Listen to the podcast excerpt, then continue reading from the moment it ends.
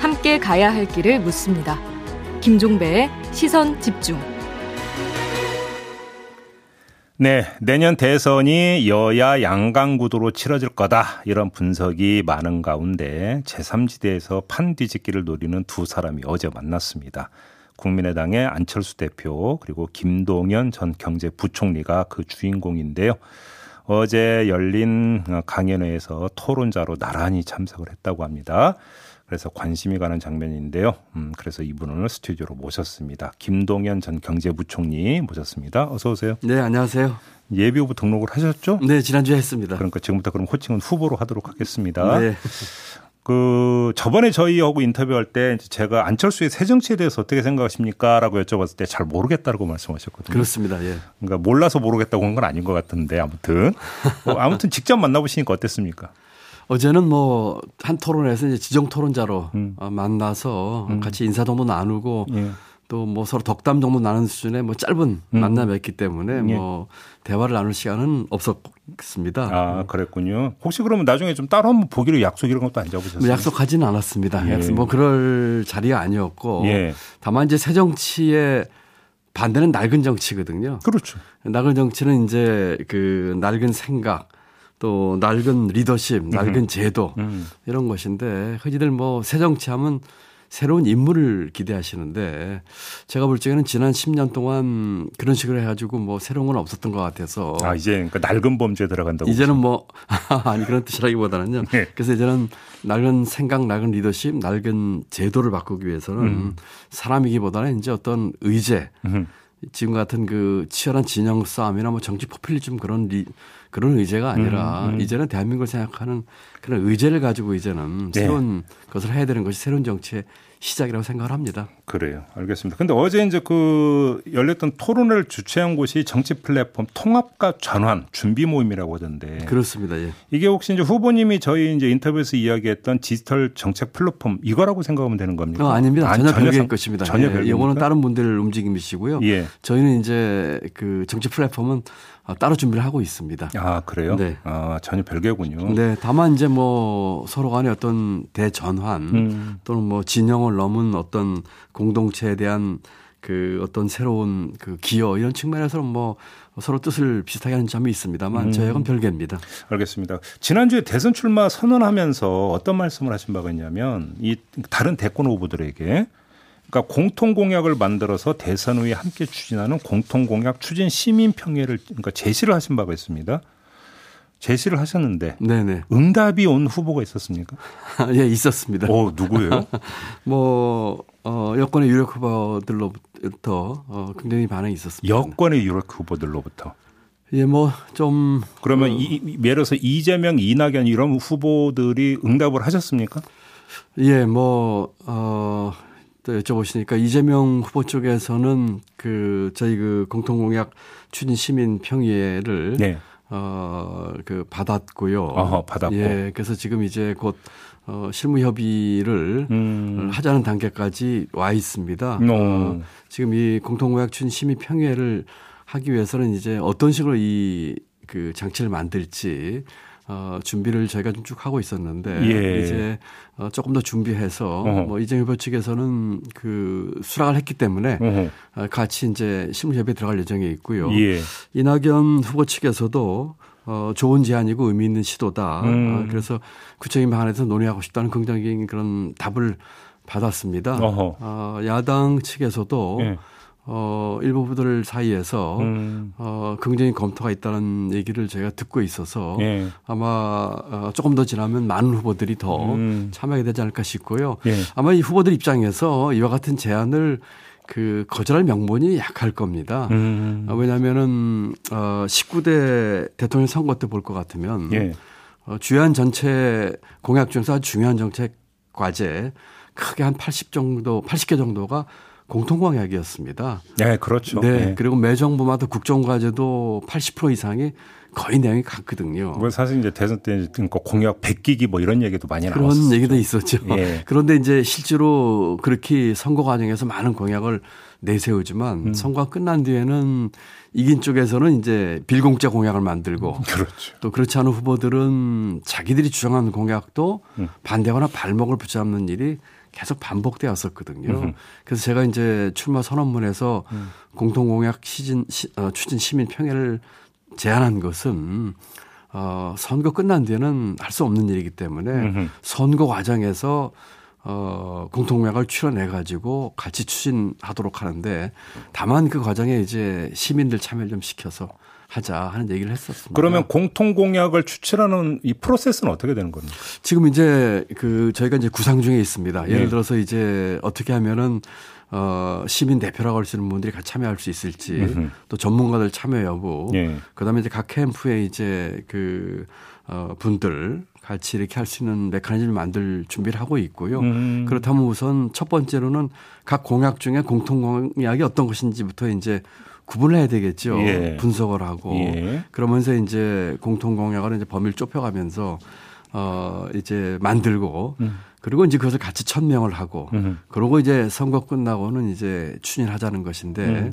왜냐하면 이제 대부분의 그 정당에서 공약한 내용들이 같은 내용이라면 예. 비교적 국민을 진심으로 위하는 내용들이 많을 것입니다. 예. 그런 것들 추진함으로써 이제 새로운 대한민국을 음. 건설하는 음. 취지이기 때문에 음. 지금 아마 그 여당 쪽에서는 적극적인 반응이 왔고 네. 여당 후보 중에서 예. 또 야당 후보 중에서도 검토 중에 있으셨기 때문에 예. 있으시기 때문에 예. 같이 하려고 하고요. 다만 하나 이제 조심할 건 제 생각에는 음.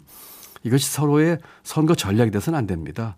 진정성을 가지고 정말 국민과 우리 사회를 위해서 한다는 마음으로 이렇게 한다는 것이어야 되지 단순한 선거 국면에서의 선거 전략으로 해서는 안 되겠다. 그런 진정성을 가져야 되겠다 하는 생각을 해봅니다. 조금 전에 후보님이 낡은 정치를 말씀하셨는데 그럼에도 불구하고 낡은 정치 문법을 가지고 다시 한번 확인 질문을 드리면 이전의 정치 문법, 정치 용어로 하면 정책 연대와는 뭐가 다른 겁니까?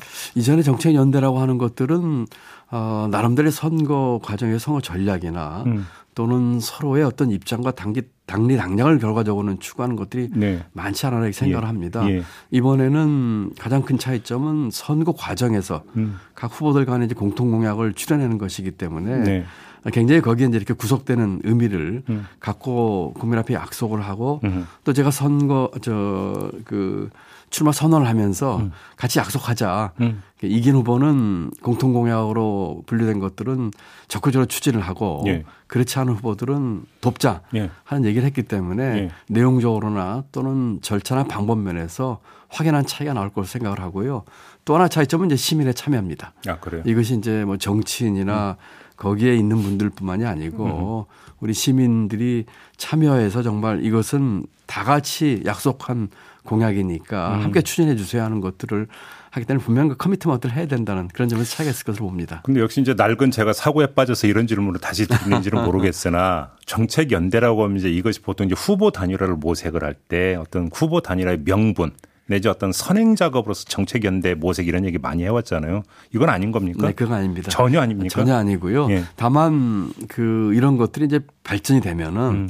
아마도 협치 네. 또는 우선 낮은 단계 수준의 연정까지 갈 수는 있을지 모르겠습니다. 음흠. 예를 들어서 지금 우리 정치에서 이제 큰 문제 중에 하나가 이 강고한 양당 구조거든요. 네, 그렇죠. 그러다 보니까 선거에서 이기고 지고에 따라서 이 승자가 독식하는 구도거든요. 음. 그렇지만 어떤 공약에 있어서는 예를 들어서 공통 공약인데 네. 만약에 그 어느 한쪽이 이겼는데 네. 어떤 부분은 같은 공약을 내선 저쪽 당에 그 좋은 분들 또 일부를 이렇게 같이 그 이 참여를 시켜서 음. 내각이든 공공연장이든 음. 하는 식의 협치와 나중에 연정의 어떤 계기가 될 수 있을 거라는 생각을 하지만 음. 하지만 그것이 뭐, 뭐 후보 단일화라든지 이렇게까지 갈 어, 성격까지는 아직 아닌 것 같고요. 그러면 연정까지 말씀하신 거 좀 더 구체적으로 예를 들어서 그러니까 지금 후보님께서 이재명 후보하고 이제 공통공약을 추출을 했어요. 근데 예를 들어서 만약에 이재명 후보가 대통령에 당선이 됐다고 가정을 해보죠.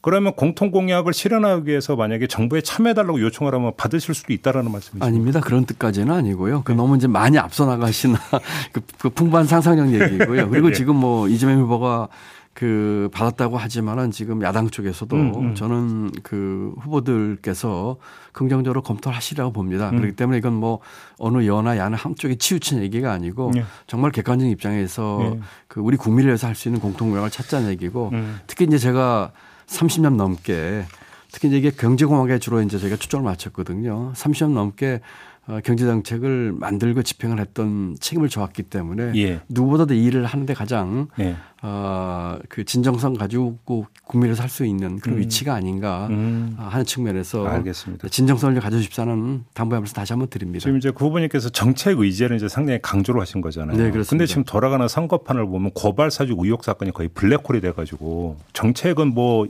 뭐 꺼내봤자 다 묻혀버린 이런 상황이 계속 전개가 되고 있지 않습니까? 네. 답답하십니까? 답답하죠. 제가 그 출마 선언 마치고 바로 대선판을 바꾸자는 얘기도 음. 했습니다. 이 5년마다 있는 대통령 선거는 예. 대한민국을 리셋할 수 있는 기회입니다. 예. 대한민국의 문제 앞으로 나갈 비전을 음. 테이블에 올려놓고 음. 어, 국민에게 보여주고 또 거기서 토론하면서 대한민국의 미래를 얘기를 해야 되는데 네. 지금 전부 과거 얘기와 남 네가티브 얘기 음, 음. 이 지금 수사 이 사주 문제 이런 음. 것들이 그 이 아젠다를 지배하고 있다는 것은 정말 음. 안타깝고 한심스러운 일이죠. 알겠습니다. 이 판을 바꿔야 됩니다. 근데 왜 이렇게 그 선거 운동을 조용히 하세요? 이제 뭐 좀 이런 그 시끌벅적하게 좀 해야 되는 거 아니에요? 지난주에 이제 저희가 출마 선언을 했고 네. 이제 그 보다 적극적으로 하려고 생각을 하고 있고 지금 어 아젠다를 이런 식으로 음. 네가티브 고발 사주 이런 식으로 약간 시끄러 보이는 것이죠. 네. 이게 정상이 아닙니다. 알겠습니다. 어, 네. 앞으로 그 그 대한민국을 바꿀 수 있는 문제를 음. 있는 그런 그 정책과 컨텐츠 그리고 음. 비전을 중심으로 음. 어 조금 더 시끄럽게 네. 해보도록 하겠습니다. 알겠습니다. 오늘 말씀 여기까지 나눠도록 하죠. 고맙습니다. 네, 감사합니다. 네, 지금까지 김동연 예비 후보였습니다.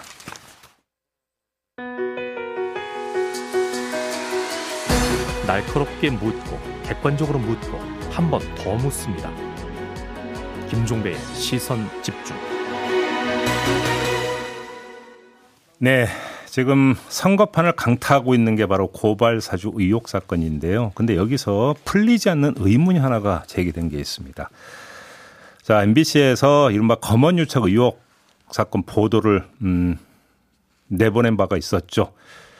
그래서 이 그 고발장 내용에 그 관련 내용이 기술되어 있는데 이게 4월 3일에는 도저히 알 수 없는 이런 내용이 들어가 있다라고 하는 이런 점이 지적이 됐고요. 그래서 해석도 양갈래로 갈렸습니다. 윤석열 캠프 쪽에서는 이거는 그래서 조작의 하나의 정황이다. 이런 식으로 주장을 했고 반면에 제보자 조성은 씨는 기자 사찰의 정황일 수 있다. 또 이 점을 제기를 했는데 바로 어찌 본다면 그 당사자일 수도 있는데요. 검언유착 의혹 기사를 최초로 작성하고 보도했던 MBC의 장인수 기자를 스튜디오로 직접 모셨습니다. 어서 오세요. 네, 안녕하십니까. MBC 장인수 기자입니다. 네. 우리 애청자 여러분들을 위해서 지금 그 고발장 내용 중에 문제가 되는 게 딱 한 문장인데 일단 제가 좀 그걸 좀 읽어 드릴게요. 뭐 보통 제보자 X라고 불렸던 지모 씨. 이 지모 씨는 이철과 평소 서로 알고 지내는 지인이 아니었고 여당 관계자의 소개를 통해 검찰을 비방하는 기사거리 소재를 만들어내고자 이철과 채널A 기자의 만남에 관여하게 되었던 것이었다 라고는 이게 한 문장 맞죠? 네네. 그러니까 이 제보자 X는 이철 어, 대표고 평소 서로 알고 지내는 지인이 아니었다라는 요 내용인데요.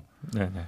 지금 이 의혹이 제기가 됐는데 장인수 기자가 일단 좀 이걸 어떻게 접했는지 일단 강감, 가장 궁금한데 네. 요 문제 제기돼서 어떻게 지금 받아들이셨어요? 일단 그 제가 이제 옛날 기록을 검색을 해보니까 네. 제가 4월 6일 날 시선 집중하고 전화 연결해서 이렇게 얘기를 해요. 음.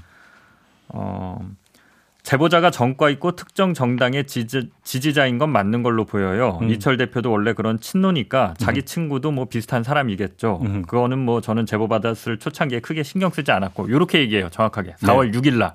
예. 그러니까 저는 방송에서 거짓말 안 하거든요. 그러니까 4월 6일까지 저는 이철 전 대표와 제보자 지모 씨가 친구. 지인 내지는 친구라고 저는 철석같이 믿고 있었던 거예요. 그럼 몰랐다는 거죠. 장인수 네, 저는 몰랐습니다. 서로 알고 지내는 사이가 아니라는 걸 몰랐다는 네. 거잖아요. 근데 이제 고발장에 둘이 지인이 아니라고 딱 적시가 돼 있거든요. 예. 그리고 나중에 사실은 지인은 아니었던 거죠. 이철 대표가 그렇게 인터뷰를 합니다. 다른 예. 언론과 인터뷰에서 예. 나는 제보자 X에 대해서 잘 모른다. 예. 이걸 4월 3일 시점에 검찰이 어떻게 알았는지. 음. 왜냐하면 저는 이 말을 이제 지인이라고 했을 때 믿었던 이유가 둘이 구치소에서 상당 기간 같이 복역을 했거든요. 네네네. 예. 그럼 재소자들끼리 오가면서 서로 인사하고 안면을 틀 수 있잖아요. 예. 또 둘이 서로 비슷한 경제사범이고 네. 그러니까 통하는 게 있을 수 음. 있고 저는 그냥 그렇게 이해하고 넘어갔었는데 도대체 검찰은 뭘 근거로 그러니까 구치소에서도 서로 안면이 없다는 걸 그러면은 검찰은 알고 있고 이렇게 특정을 해야 되는데 도대체 어떻게 이걸 이렇게 특정해서 여기다가 그 고발장에 적시를 했는지 지금도 정말 궁금하고요. 일단 지금 장인수 기자는 이 고발장을 검찰이 작성한 거라고 이제 전제하고 말씀을 하고 있는데 아직 네, 확정은 된 게 아니라는 점만 일단 좀 말씀을 드리고요. 다른 제3의 기관에서 작성한 고발장을 대검 범정의 정책관이 받아서 국회의원한테 전달했으면 그게 더 큰 문제 아닌가요? 그러니까요. 네, 이제는 자기네들이 작성했다고 할 수밖에 없는 거 아닙니까? 음, 아 그렇게 보시는 거고 장윤수 기자는. 그제 3의 기관이 작성한 걸 받아서 또 줬다고요? 그럼 범죄가 두 가지인데요? 자 여기서 아마 장윤수 기자 이렇게 말씀하시는 어제 이제 그 상당히 이제 그 결정적으로 나왔던 게 손준성 보냄 해서 이제 그 밑에 전달을 그러니까 눌렀더니 바로 손준성 검사의 텔레그램 계좌로 이제 바로 이동을 하더라. 이게 지금 밝혀진 거죠. 네, 예. 어제 이제 맞습니다. 그게 밝혀졌기 네. 때문에 손준성 보냄은 거의 이제 사실로 확정이 됐다. 언론이 여러 언론이 이렇게 어제 보도를 했어요. 이제 거기에 기초해서 본다면 그럼 이걸 손준성 검사가 보낸 건 맞다. 라고 이제 예, 전제를 예. 하고 아마 지금 하시는 말씀인 것 같고요. 근데 그렇죠. 예. 만약에 이 이야기대로 한다면 이게 이게 나중에 사후에 조작적 차원에서 작성된 것이다. 라고 하는 네. 윤석열 캠프의 의혹적인 성립이 안 되는 거잖아요. 그렇게 돼버리면. 그렇죠. 예, 예. 그러면 그 저기 뭐야 이거를 제보한 조성은 씨가 나중에 조작해서 이게 그 첨부 파일인 것처럼 고발장을 끼워 넣었어야 되는데 네. 조성은 씨가 뭐 그렇게까지 하면서 예, 국민의힘 소속 당직자 그렇게 할 이유가 없죠. 그러니까 이제 일단 먼저 1차 정리를 하면 이것이 정말로 손준성 검사가 그 보낸 것이고 그래서 이게 조성은 씨한테 이제 전달이 된 게 맞고 그 시점이 4월 3일이라고 한다면 그러니까 이게 사후에 그러니까 이철 대표와 제보자 X가 서로 알고 지내는 사이가 아니라고 하는 것이 밝혀진 뒤에 사후에 그러니까 조작을 해서 만들어낸 고발장이고 근데 그 시점을 이런 식으로 했다라고 하는 이 공작 차원은 성립이 안 되는 이야기가 되는 거고. 예. 그러면 4월 3일에 그러니까 작성된 고발장이라고 전제하고 이걸 누가 할 수가 있는 거예요? 그러니까 이게 보면 또 거기 제보자 X의 페북을 수십 장을 캡처를 했을 거 아닙니까? 그럼 그 작업을 손중성 검사가 직접 하지는 않았을 거 아니에요. 네. 누군가 시켰겠죠. 자기 밑에 뭐 예. 수사관이나 예. 예. 직원들을. 음. 어 그리고 뭐 이제 작성을 손준성 검사가 안 했다. 이제 음. 했는지 안 했는지 모르는데 이런 얘기도 나오고 있고. 그리고 거기에 담겨 있는 방금 그러니까 이철과 제보자 X의 관계 예. 같은 예. 것들이 정확하게 적시가 돼 있고 예. 이것들은 굉장히 검찰력이 여기 투입돼서 음. 조직적으로 움직인 게 아니라면 설명이 되지 않죠. 그러니까 결국은 검찰밖에 알 수가 없다 이런 말씀이십니까? 검찰에서도 사실 이제 범정 차원에서 예, 예 그동안 자기네들이 수집했던 정보들을 음. 어 광범위하게 동원해야 되는데 예. 이걸 한 명이 그 짧은 시간에 다 했을 거라고 보이지 않는 거죠. 그러니까 이철과 제보자 X의 관계, 예 그리고 거기 또 이제 그 이름이 나오잖아요. 민병덕 네네. 위원 뭐 이렇게 당시 그 관계들, 변호사. 예. 예 이런 정보들을 어떻게 그렇게 빠른 시간 안에 수집할 수 있는지 그냥 단 한 명이 해낼 수 있는 일인지 음. 그리고 제보자 X의 그 페북까지 수십 장을 캡처하고 음. 예. 제보자 X를 특정하는 것도 사실 쉽지가 않은 게그 예. 4월 3일 거의 그 시점까지는 제보자 X가 이호화라는 필명으로 페북을 하고 있다라는 음. 걸 누가 알리지 않았거든요. 그랬나요? 예. 그러니까 음. 검찰이 그 뉴스타파의 죄수와 검사 시리즈 보도할 때부터 미리 갖고 있던 정보를 예. 그런 식으로 활용했거나 그 시점에 그 정보를 수집해야 되는데 음흠. 이거는 그냥 단 한 명이 할 수 있는 일이 아니죠. 예. 조직적으로 움직여야죠. 다시 한번 정리하면 지금 장인주 기자의 말씀에 따르면 4월 3일 시점에서 놓고 본다면 제보자 X가 이호하라고 하는 어떤 이름으로 예. 운영한 사실을 알고 있는 사람도 거의 없었다. 그렇죠. 예, 예. 자, 그러면 한번 이렇게 가설을 세워보죠. 그러니까 MBC에서 검언유착 보도를 처음으로 내보는 게 3월 31일이었고. 네. 그죠? 이 보, 이 고발장이 작성가 됐다고 치는 게 4월 3일인데. 네. 3일 동안에 알 수 있는 내용이라고 볼 수 있습니까? 어떻게 봐야 되는 겁니까? 그러니까는. 조사를 해서. 그, 저도 이번에 이 고발장을 보면서 대검 범정의 정보력이 아, 굉장하구나라는 네. 걸좀 느껴서 음. 저도 그 부분은 잘 모르겠는데 네. 3월 31일부터 4월 3일까지 만약에 딱 그 기간 동안만 했다라고 하면 정말 바쁘게 움직인 거죠. 정말 바쁘게 불가능하지는 않다고 봅니다. 그러면 그 전부터 이거를 계속 어떤 정보를 모아오고 계속 들여다봤을 가능성도 배제할 수 없다고 저는 보시면. 그쪽이 맞는 것 같아요. 그렇게 보시는 근거로 좀 말씀해 주신다면. 그러니까 계속 말씀드렸던 건데 예. 이게 3일 만에 작성을 하려면 예. 이게 굉장히 많은 여기에 시나리오와 예. 사람들의 관계와 음. 이런 것들이 정리가 돼 있는데 음. 3일 만에 누가 이렇게 했을 것 같지는 않거든요. 그러니까 그 전부터 모았던 정보, 그러니까 검찰이 갖고 있는 정보들을 음. 하나하나 수집해서 어 나름대로 머리로 굴려야 되고, 그러니까 예. 거기 정원 유착 이런 얘기가 나오는데, 마 맞아요. 정원 유착이라는 예, 단어가 예. 나오죠. 그런 것들을 그렇게 모아 가려면 예. 정보를 가지고 있다가 이거 우리 이렇게 가자. 예.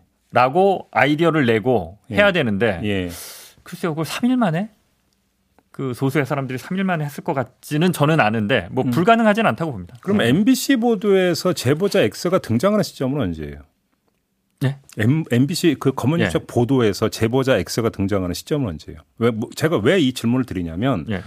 제보자 X가 이제 MBC 우리 장인숙 기자에게 이제 어떤 제보를 해서 이제 네. 검은뉴스 보도로까지 이어지는 일련의 과정에서 제보자 X가 역할을 했다라는 사실을 알아야 되는 거잖아요. 네, 네. 고발장 내용에 따르면 네. 그잖아요.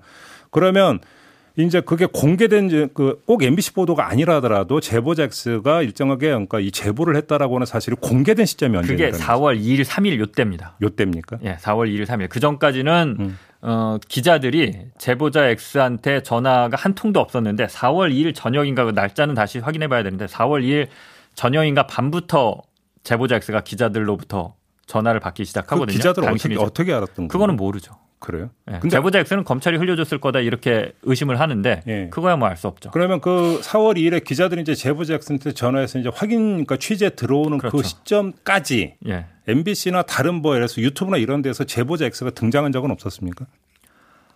아, 4월 2일까지는 없는 걸로 제가 알고 있습니다. 그래요. 예, 예. 어, 일단 이제, 이제 그건 이제 기억에 이제 의존해서 예, 좀 예. 하시는 말씀이고 그렇게 놓고 본다면 제보자 X의 어떤 그 동향이나 이런 것들에서 계속 들여다봤다면 모르겠지만 예. 그게 아니라고 한다면 고발장 내용이 4월 3일에 이게 들어 적시될 수 있다라는 게 이해가 되지 않는다 이런 말씀이시죠. 그렇죠. 그러니까 계속 제보자 X의 활동, 예. 페북 활동, 예. 그다음에 이제 뉴스타파의 이제 재수화 검사 시리즈 보도가 나갈 때 제보자 음. X가 거기에 상당 부분 그 핵심적인 제보들을 하는데 예. 이런 내용을 사실 알고 계속 스크린하고 지켜보고 있다가 음. 이 고발장을 준비한 게 아니라면 네. 설명이 되지 않죠. 알겠습니다. 지금 이제 그 물론 이제 검찰 내지 이제 범정 이제 수사정부 정책관실 그러니까 가능성했을 가능성을 염두에 두고 이제 하셨던 말씀인데 혹시라도 모르니까 그러면 그것 말고 예. 다른 기관이든 다른 사람이 이 정보를 캐치를 해서 작성했을 여지는 진짜 없는 걸까요? 전혀 없는 걸까요? 어느 기관이 할 수가 있죠? 국정원 빼놓고? 아, 국정원은 지금 정치 사찰을 안 한다는 거 아닙니까? 그건 뭐 제가 모르겠고. 근데 이제 이게 이번에 했던 일을 보면 검찰이 한 일이 네. 검찰이 할 수 없는 일을 한 거죠. 사실 국정원이 할 일을 검찰이 대신한 거죠. 예. 예 국정원은 정보를 수집해서 음. 대공이나 안보 분야에 있어서 정보를 수집하다가 이게 문제가 있다라고 하면 음. 이제 수사를 해달라고 수사기관에 의뢰하는 역할을 하는 게 국정원인데 음. 검찰이 이번에 정확하게 그렇게 하죠. 범죄 혐의가 있으면 본인들이 직접 수사하면 되는데 음. 정보를 스크린하고 정보를 수집하고 있다가 어 이거 우리가 수사할 수 있게 너희들이 고발해줘 이렇게 하고 그 고발장을 써서 다른 데다 준 건데 예 정말 검찰 조직이 의혹, 어떻게 의혹대로라면 예, 예. 음. 검찰 조직이 정말 심각하게 타락한 거죠. 알겠습니다. 한 이제 한 50초 정도 남았는데 지금 반드시 이제 체크가 돼야 되고 규명이 돼야 되는 부분이 어떤 부분이라고 좀 정리를 해서 말씀해 주신다면 아, 개인적으로는 저는 이 말씀을 드리고 싶은데 이 고발장에서 딱 세 가지를 저는 보는데 음. 어떤 거냐면 그 권한유차, 음. 그 프레임 음. 설정, 그 다음에 이제 이철과 제보자 X의 관계, 음. 그 다음에 이제 그 제보자 X를 친여 전문 고발꾼이라고 네. 이게 뭔 것들이 4월 3일 시점부터 보수 언론들이 집요하게 공격하는 거거든요. 아 보도도 그때부터 시작이 됩니까? 네. 어떻게 그 고발장의 내용을 정확하게 알고 음. 그 보수 언론들이 보도를 한 건지 예, 이게 보... 정말 진정한 의미의 검언 유착이 아닌지 예, 알겠습니다. 그렇게 의심합니다. 점검하고 확인해야 될 사항이 상당히 많다는 점만 확인하면서 인터뷰 마무리하겠습니다. 장인수 MBC 기자와 함께했습니다. 고맙습니다. 예, 감사합니다. 네, 시선 집중 2부 마무리하고 8시 3부로 이어가겠습니다. 잠시만요.